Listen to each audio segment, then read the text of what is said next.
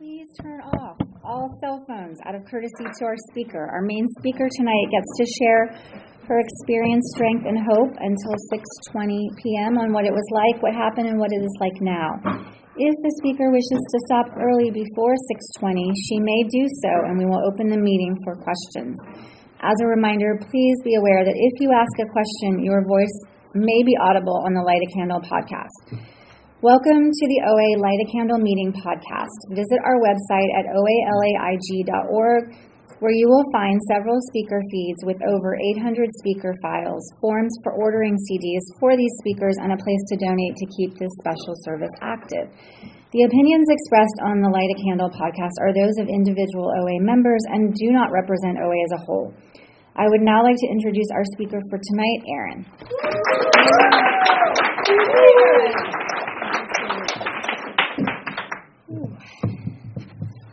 Hi, I'm uh, Erin. I'm a compulsive overeater, anorexic bulimic. Hi, Erin. Hi. Oh my goodness, I was not expecting this much time, but you know what? God's will, not mine. Um, thank you so much, Rashad, for asking me to speak. Um, actually, the, the day before I was asked to speak, I was telling a fellow, so happy I'd never been asked to speak at Light a Candle. it seemed so scary. And then literally the next day I got asked, but thank you so much. Um, and welcome to our out of towner um, and all of our newcomers tonight. Um, this this uh, this fellowship. Oh God, I don't even. I'm, I've, maybe I do need this this 40 minutes to to express what this fellowship has given to me. Um, yeah, it's it's been amazing. It's it's completely changed my life, and um, and I was thinking a lot about what like how do I how do I describe what OA has given to me? I well, I guess I'll I'll start with I came in the rooms uh, about three years ago, and uh, I have about two years of abstinence. So the first year I was in the rooms, um, I was in an incredible amount of denial um, with that I actually had a problem. I was in another fellowship, and um, I was doing ten steps every night, and I, I just all I was talking about in my 10 step was, was the food and my body. And uh, I just, I just, I was obsessed. And I was like, God, you know, maybe I should, uh, maybe I should check out OA. I'd, I'd, uh, I'd heard a fellow in that other fellowship accidentally qualify in the beginning of the meeting. They said, Hey, I'm, I'm a compulsive overeater. And I was like, Oh my God, what? And what's that? And so, um, yeah. And so I, I, decided to, to check out OA, and I came to my first meeting, and um, the, the woman sitting next to me uh, said, "Oh, you're an anorexic," and I was so I had come to lose weight. I was so I was so in denial of that I hadn't that I had an eating disorder and that I was underweight and that someone could ever possibly see me as underweight or anorexic was just shocking to me.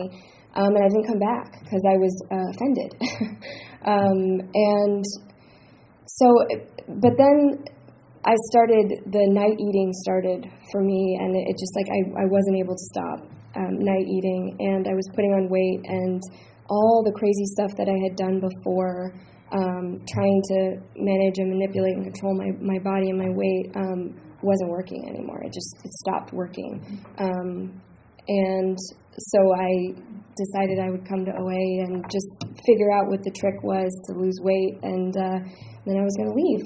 And that's not been my story. Um, three years later, I'm still here, and, and now I, I, I do it one day at a time, but I don't see myself leaving. I don't want to leave. I, I love the rooms. I love going to meetings. I love being of service. Um, and uh, I love being a part of this fellowship because it gives me so much, and it's a pleasure to give one ounce back um, to everyone who's given me so much. So, um, I I guess I'll start even way before like where this started for me. I'm I'm from a small town in Alaska, and um, I grew up in a really dysfunctional family. Um, a lot of chaos, a lot of um, not cool stuff going on.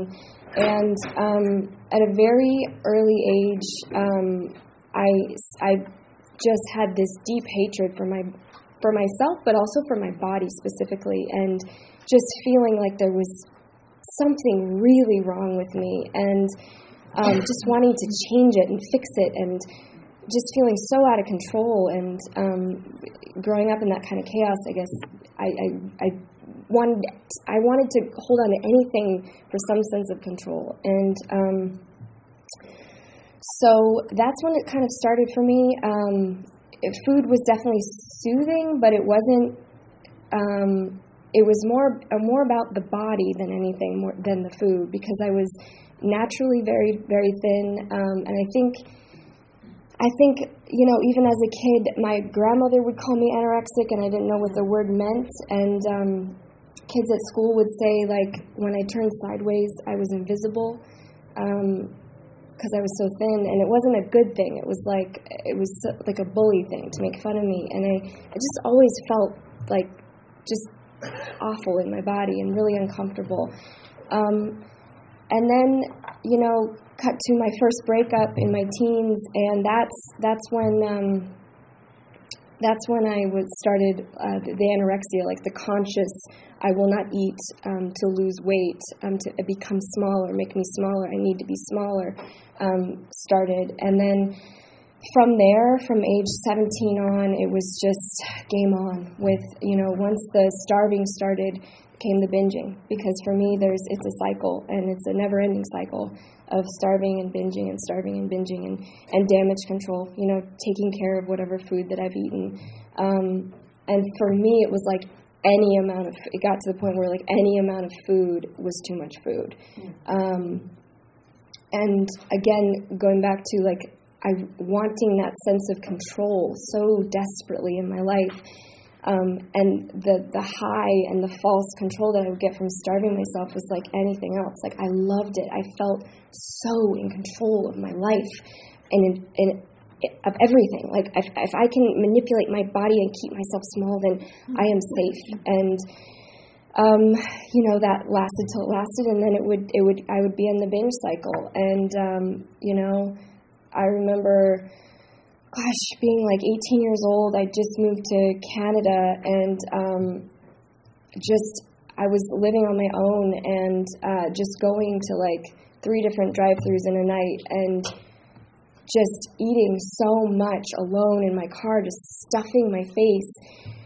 um, to the point of just like just you know that that you got to go home and pass out, you know, um, or pass out in the car, you know, like it's just. And then you wake up, and then I would wake up in the morning and and and hate myself, just hate myself so much, and I would just, you know, then it would be the diet, and the, and then I got into the diet pills. Oh man, the diet pills and cocaine and, and Adderall and anything I could get my hands on that would that would kill my appetite. Um, I loved that stuff. I just I just because again it gave me that very false sense of control. Um, and so yeah, by the time I came to OA in my late twenties, um, I'd wreaked havoc havoc on my body. Um, I'd gone to a a doctor and they told me a nutritionist and, and she told me that I'd uh, wrecked my metabolism, and um, I thought she was like lying. Like I was like, you don't know what you're talking about, you know. Um, and I, it was just like in so much denial that I actually had a problem. And you know, I always thought that no one knew that I had a problem. I really believed that no one knew. Um, and it wasn't until the ninth step in this program, actually, when I did it with my sister, when when she told me, you know, she just said, she's like, Erin, like, why? Like, why didn't you come to me for help? Like, why, why did you have to lie about it? And I was like, I wasn't lying. Like, I, I truly didn't think that I had a problem. And I didn't think that you knew or thought that I had a problem. And she was like, Erin, the whole family has wanted to intervention you for like 10 years. and it was like, whoa, that was just another like layer of my denial coming off in this program of how deeply instilled this disease is in me, and it and it really is a disease, and I really am powerless over it.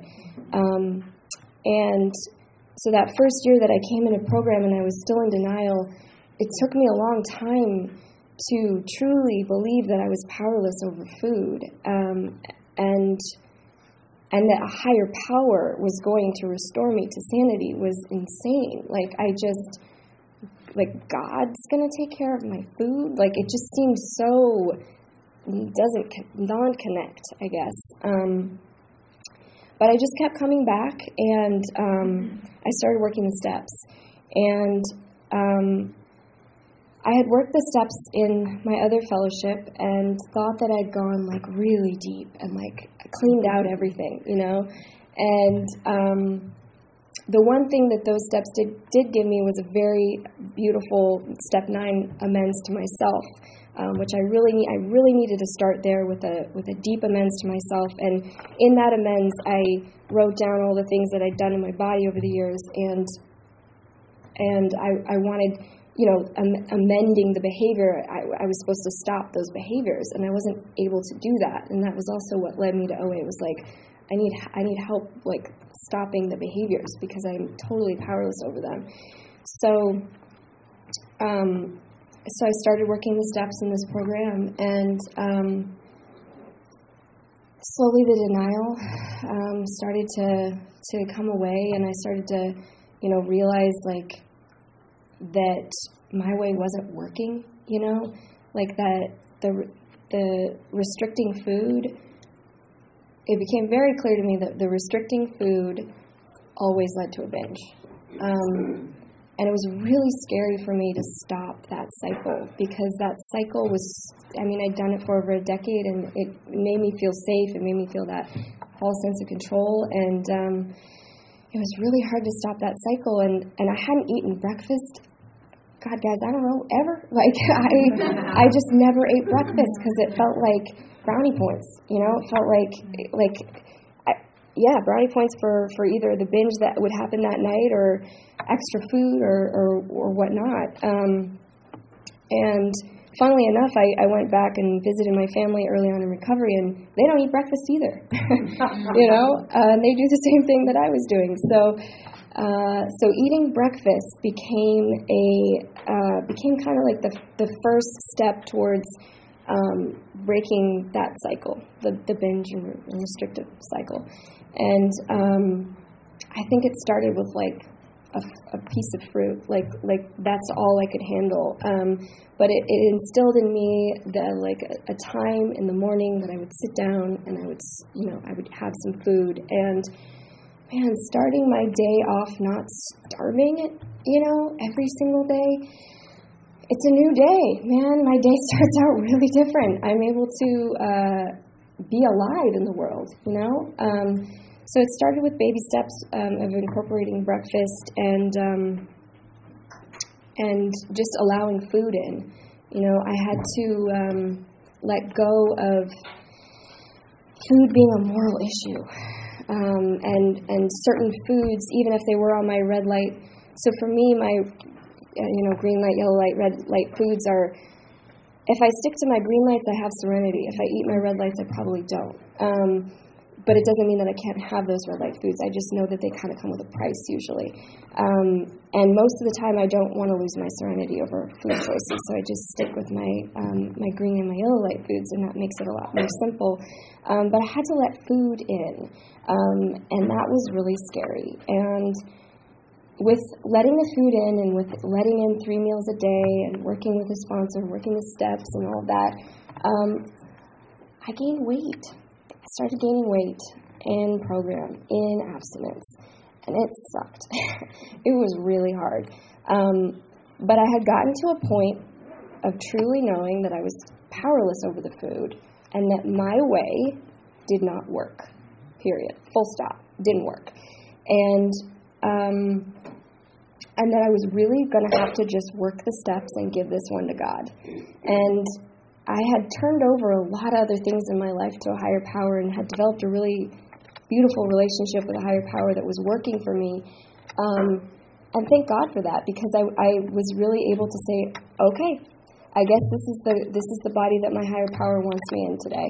Um, I guess this is you know, if I'm just supposed to get bigger and bigger, like I guess I just have to trust that because I don't know what my body's supposed to look like because I've manipulated it for the last 15 years. You know, I didn't, I had no idea. I had no idea how much food I was supposed to be eating uh, for my size. Like I just, I didn't know, and I had to turn it all over to the care of my higher power. And to the newcomers, um, I came into the 12 step rooms not even being able to hear the word God. Like it was like a dirty word. I did not want to hear it. I didn't want to talk about it. I didn't want to hear anyone else talk about it. And um, you know, it, in in these rooms we learn that it can be anything you want it to be. It can be anything you need it to be. Um, and it doesn't have to be affiliated with a religion or, or anything like that. It's just it's your own conception of a higher power. Um, and now I happily call it God because I've developed what it means to me, and it feels safe to me to use that word. And um, I've been able to kind of detach from the way that I was brought up and what God, like a punishing God, was. And um, so that's been really uh, monumental in my recovery of just being able to make my higher power whatever I I need it to be, and um, and that's been really really helpful um, for me. So. Um, that's kind of, I guess I kind of went over what it was like. It was awful. It was terrible. Um, and then, so what happened was I came in the rooms and I started working the steps. Um, okay. Um, I guess I'll just dive into what it's like now um, after working the steps. I actually finished my steps on Tuesday this week because um, I had to finish them before I light a candle. um, yeah, I uh, I thought that would somehow make me feel more qualified. Like I, no, it didn't. I uh, I have that imposter syndrome like crazy. You know, I actually had nightmares for weeks um, up to leading this meeting, and the common nightmare was. Uh, I didn't. I mean, I had this nightmare where everybody left the room except the timer because she had to stay and time me. yeah. And then I, I had another nightmare a few nights ago where like one of the founders of the meeting came in and was like, you know, we can't have you lead. You have nothing to share. Uh, we're going to bring in some live musicians. performance. Um, so that's my that's you know that's my subconscious telling me like I have nothing to say, offer. I have nothing to say. I'm unqualified. Um, so so yeah. Um, but uh, very grateful to be here and uh, yeah. So what it's like now. I, I woke up this morning um, to my super kind, loving boyfriend holding me and saying, I'm so lucky that I get to have this day with you and I get to spend my, my life with you. And I was so like enveloped in just like love and kindness and the sweetness of this person. And it, and it, it just like cracked open my heart in this way of like let just I was just able to let that love in and be like oh wow like what an what an amazing thing to to feel and to have and that's when I realized oh, OA has given me, like, yes, it's given me an opportunity to love others, but it's also helped me open up and let the love in because there's so much love in this fellowship um, and in the world for me to have. And it's, it's right there. And I think before, when I was so in my self obsession, self seeking, self you know, the disease of the eating disorder, I was not able to let any love in, and my my life got really small because of that. And um, just like the blossoming that the 12 steps of this program has given me is allowed me not only to have someone in my life that can can share their love, but I'm actually able to accept it, you know, and, and give it back. And um, I actually met him through a fellow, which was really cool. Um, and yeah, it's just it's that's so that's one part of what OA's given me is this beautiful um, relationship. It's given me uh, friendships that I can't even call friendships because they're so much deeper than any friendships I've ever had before. Um, they're so honest. They're so real.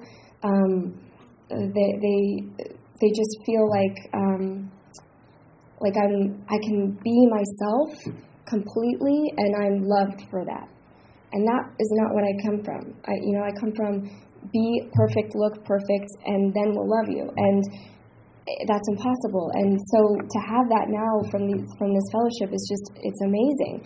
And you know the the food and the weight the weight came off for me, and it, wasn't because I was manipulating my body in any way. It was crazy to me that I could be eating food and losing weight. It was like what? Like like because the only way I'd ever lost weight in my life was by starving myself to death. So I just didn't think it was possible to be able to eat three big yummy meals a day that I enjoyed and st- still be at a healthy body weight. It was it was fascinating to me, mm-hmm. um, and so you know th- that part of, of OA is actually what I mean. What I came for is is the least important part of, of what OA has given me, and I'm so like grateful that I stayed, you know, and that I just kept coming back. And I and I heard that in the beginning. I heard that saying, you know, um, keep coming back until the miracle happens, mm-hmm. something like that.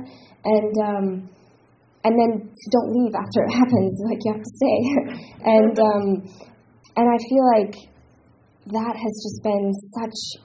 That's been you know I feel like that has been my experience here. It's just like all these miracles happening in my life. Um, and I'm, I'm not obsessed with food. I'm not obsessed with my body. I'm not obsessed with losing weight. I don't restrict. I don't starve myself. I don't throw out my food. I don't do anything to manipulate or change my body. If I exercise, exercise bulimia was also part of my story. Um, I, I don't, you know, I, I exercise if I want to, if it's fun, if it brings me joy. I have a lot of boundaries around it. If I'm in a class where there's a mirror and I'm saying horrible things to myself, I have to leave. And I don't usually want to leave, so I'll, I'll usually stop being unkind to myself. But um, it's also um, the, the ninth step in OA, which is making direct amends to people that I harmed, um, has been epic. it's been like over a year, and I have just finished the X Files, is what I was calling them, all the ex boyfriends. And um, I, uh, I did a really, really big amends with uh, the ex of all exes this week, also, actually, or last week. And um, being able to see my part.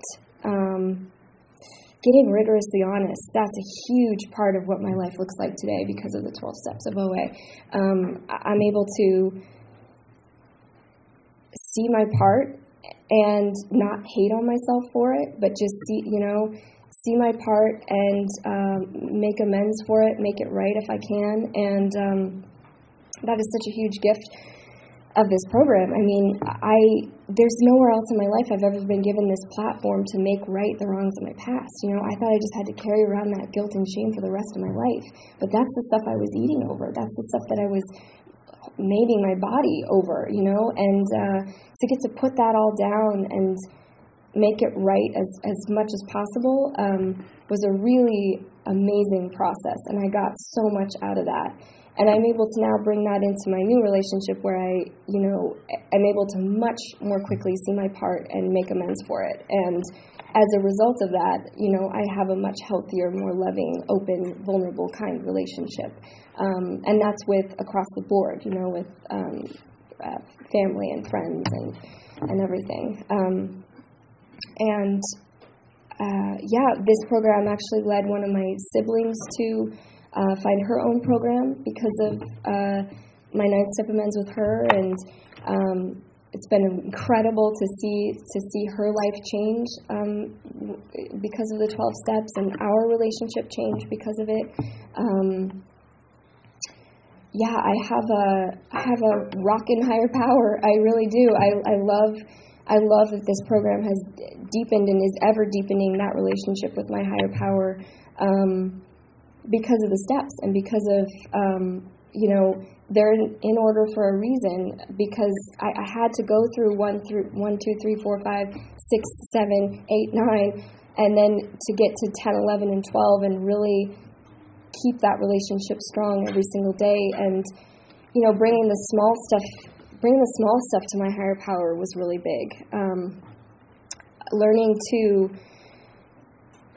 to uh, trust trust with trust my higher power with the big stuff and the small stuff you know um, and actually in a way when I first started, I had this huge God shot when I was getting abstinent. I uh, and I was like just kind of playing with the idea of turning my food over to God, and uh, I I was gonna go get some binge ice cream. And um, I went to the store and I'm sitting in the car and I was like, all right, God, if you are out there and you care about my food and you want me to turn this over to you, like, let me know. Give me a clear sign. I want a sign.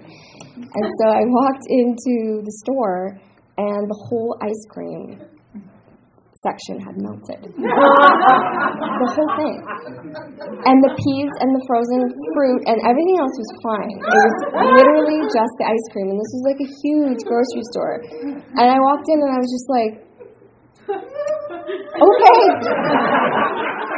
Noted. I totally believe in you. Like, and I just I left, and I, it was like such a such a huge God shot moment. Like I couldn't not listen to that, and um, and I feel like I get those God shots all the time if I'm just willing to listen. You know, and that's what I, working step 12 this past week, really heard in the, in the literature was, you know, my higher power is always available to me.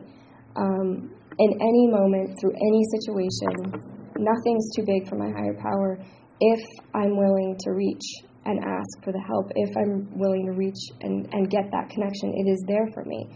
Um, and it's it's it's hard you know it's hard sometimes. And um you know like my first year of abstinence i it was like the hardest year of my life. It was i don't even one of my siblings overdosed and tried to end his life and he's okay but he's going through his stuff. And and then we had this family thing happen where just like the family exploded exploded and it, won't ever be the same and it hasn't been the same and it's just been a really really painful grieving process of like what the family was and what it is now. And to not go to the food through that is god. I mean i i left to my own devices i got to go back to that control you know? I got to go back to the control and i it, the only way to explain making it through the past two years abstinently is my relationship with my higher power. And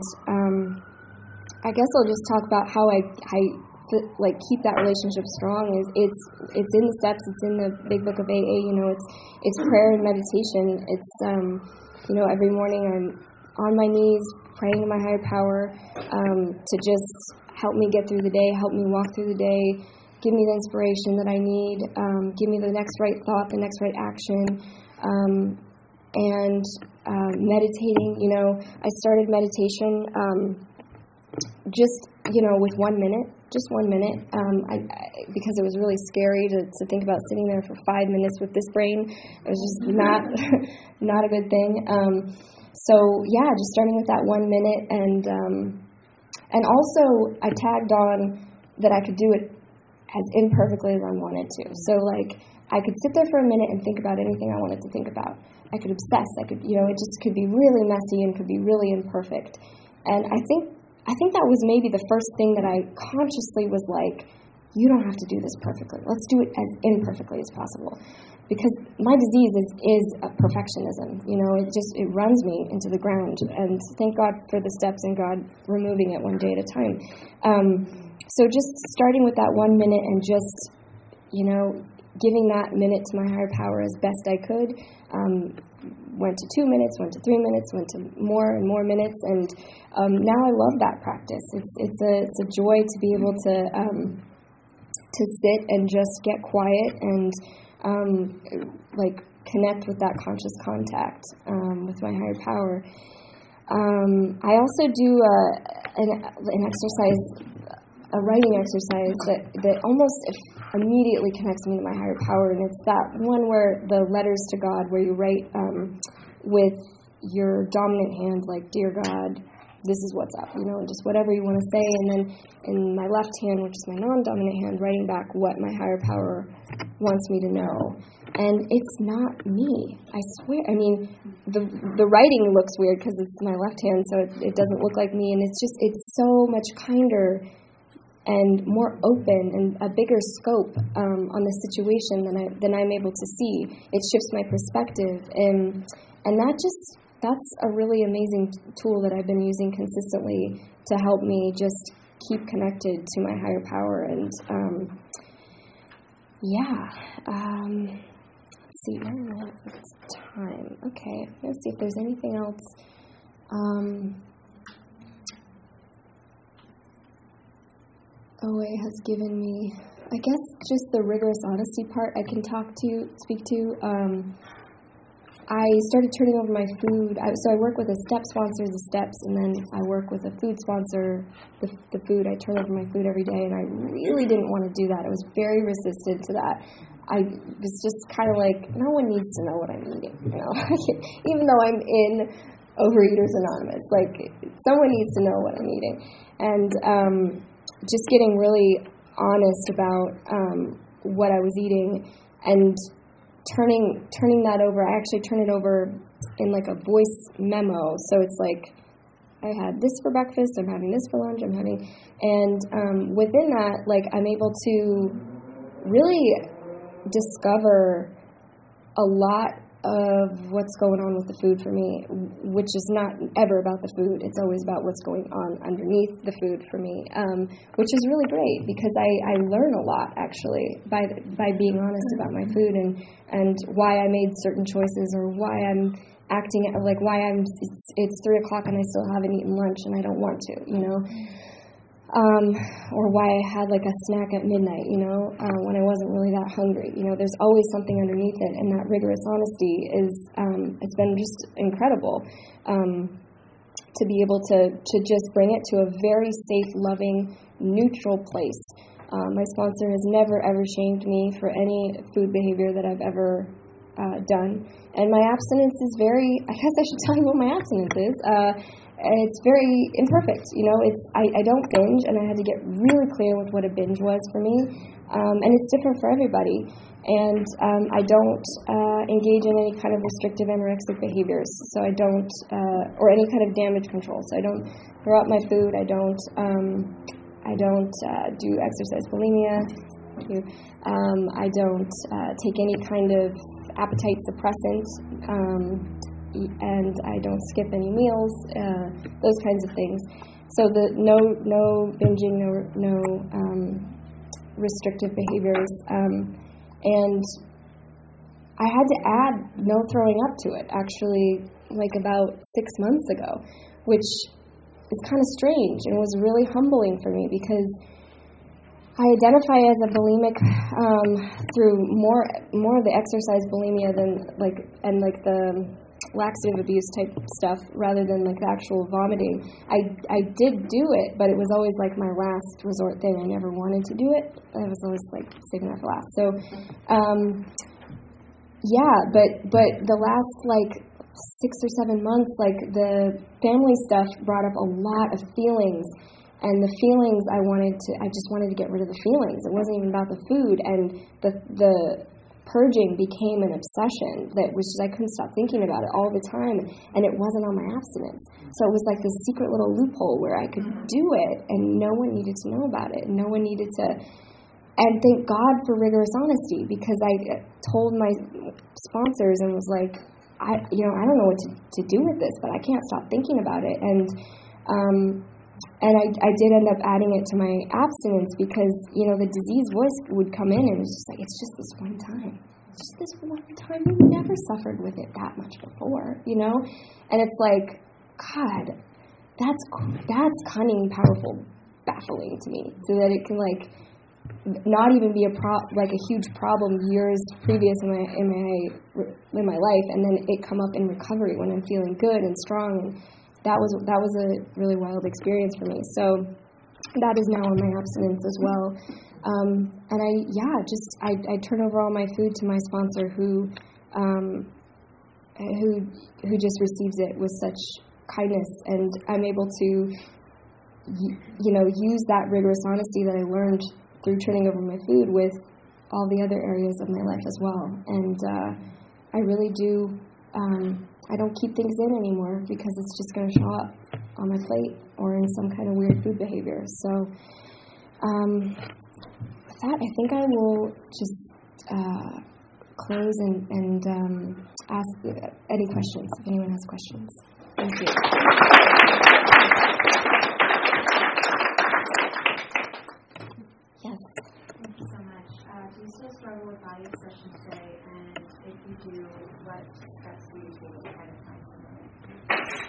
So the question was, uh, do I still suffer from body obsession, and if so, what steps do I use to overcome that? Yes, I do. I wish I could say no, but yes, I do. I do. Um, and it's a spiritual solution, you know. It's a spiritual solution. It's a it's a shortcoming that I have no control over you know, like I wish that I did, and I wish that I could wish it away, but it's it's still there. You know, um, it's much better than it used to be, and it's usually when things are spiraling out of my control in my life. Um, where I want to just come back to the body and make it about the body because then if I fix the body, then this stuff doesn't matter. Um, so yeah, so the steps that I bring in are my higher power. I always share it with at least um, probably three fellows or more as well as um, my sponsor, of course, and uh, and that helps just get it out in the open. You know, I heard somewhere that uh, you know when we share something, it, it halves that it halves the problem and it doubles the joy. You know, and I love that idea. If I just share it, it's going to have the problem. So, um, yeah, I guess that. that is it. Yes. Um, thank you for your, your what is the exercising? I hear that a lot in the room, the exercise, and it can be many things. What is the, I guess, the misuse of exercise? What does that look like for you? Yeah, sure. So uh, the question was, what, was, what did the misuse of exercise look like for me?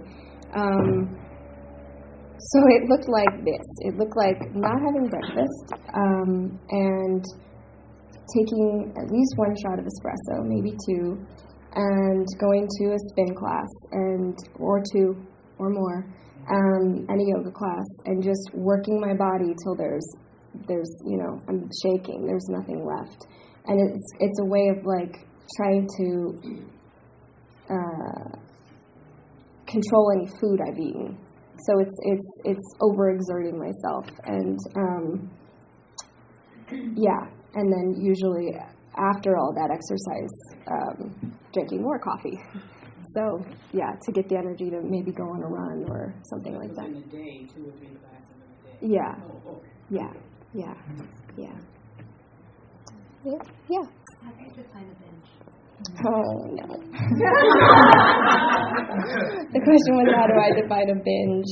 Um, yeah, so binge for me um, so binge for me, there's a couple different uh, qualities to it. Uh, the first quality is that it's it's in isolation. Like I I've never binged in front of another human before, um, and yeah, so it's it's always in isolation, and it's it's with the intention of annihilating myself with food.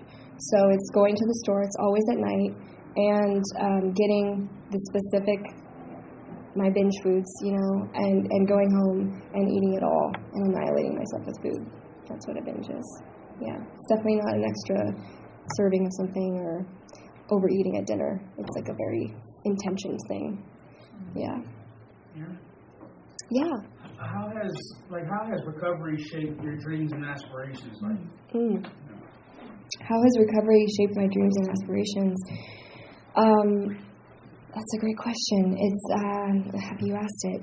You know, I, I came into the 12 step rooms very driven in a career that was not opening doors for me. Like it was just door after door after. I think I, like I got five or six no's in like two weeks to a specific part of my career, and it was just like, okay, okay, God, I'm going to turn this over to you.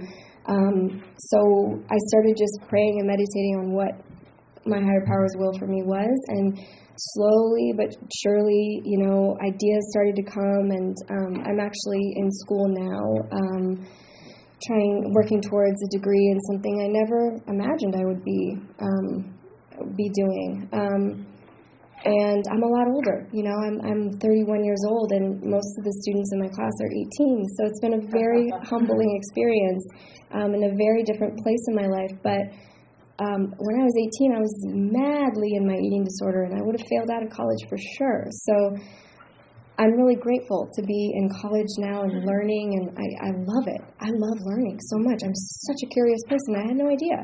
Um, and yeah, and I'm doing, I, I excel at it, and, which feels really good too. So um, gaining esteem that way. So yeah, it's one day at a time, you know, of just being open to um, my higher power sending me, uh, you know, what my higher power's will is for me.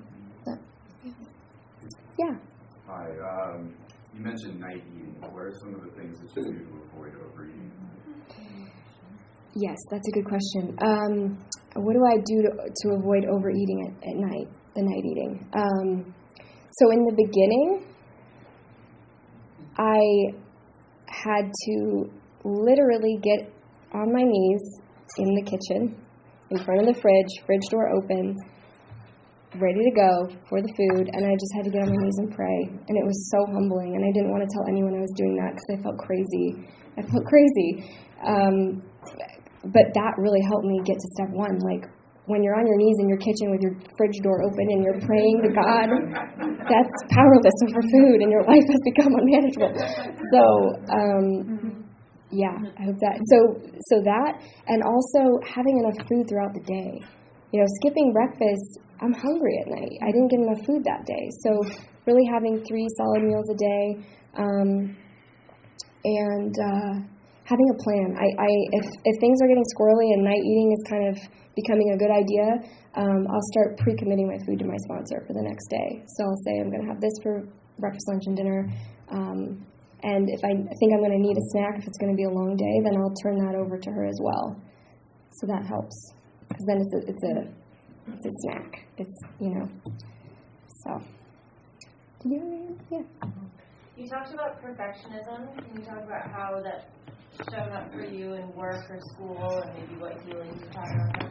Yeah, sure. Thank you for the question. Uh, the question was, how has perfectionism shown up in work and school, and what have I what have I done to kind of help with that? Oh, okay. I'll wrap it up really quick. Um, it's a spiritual solution. You know, I bring it to my higher power because it will run me into the ground like faster than anything else usually. So we can talk after too if you want to. Thank you so much.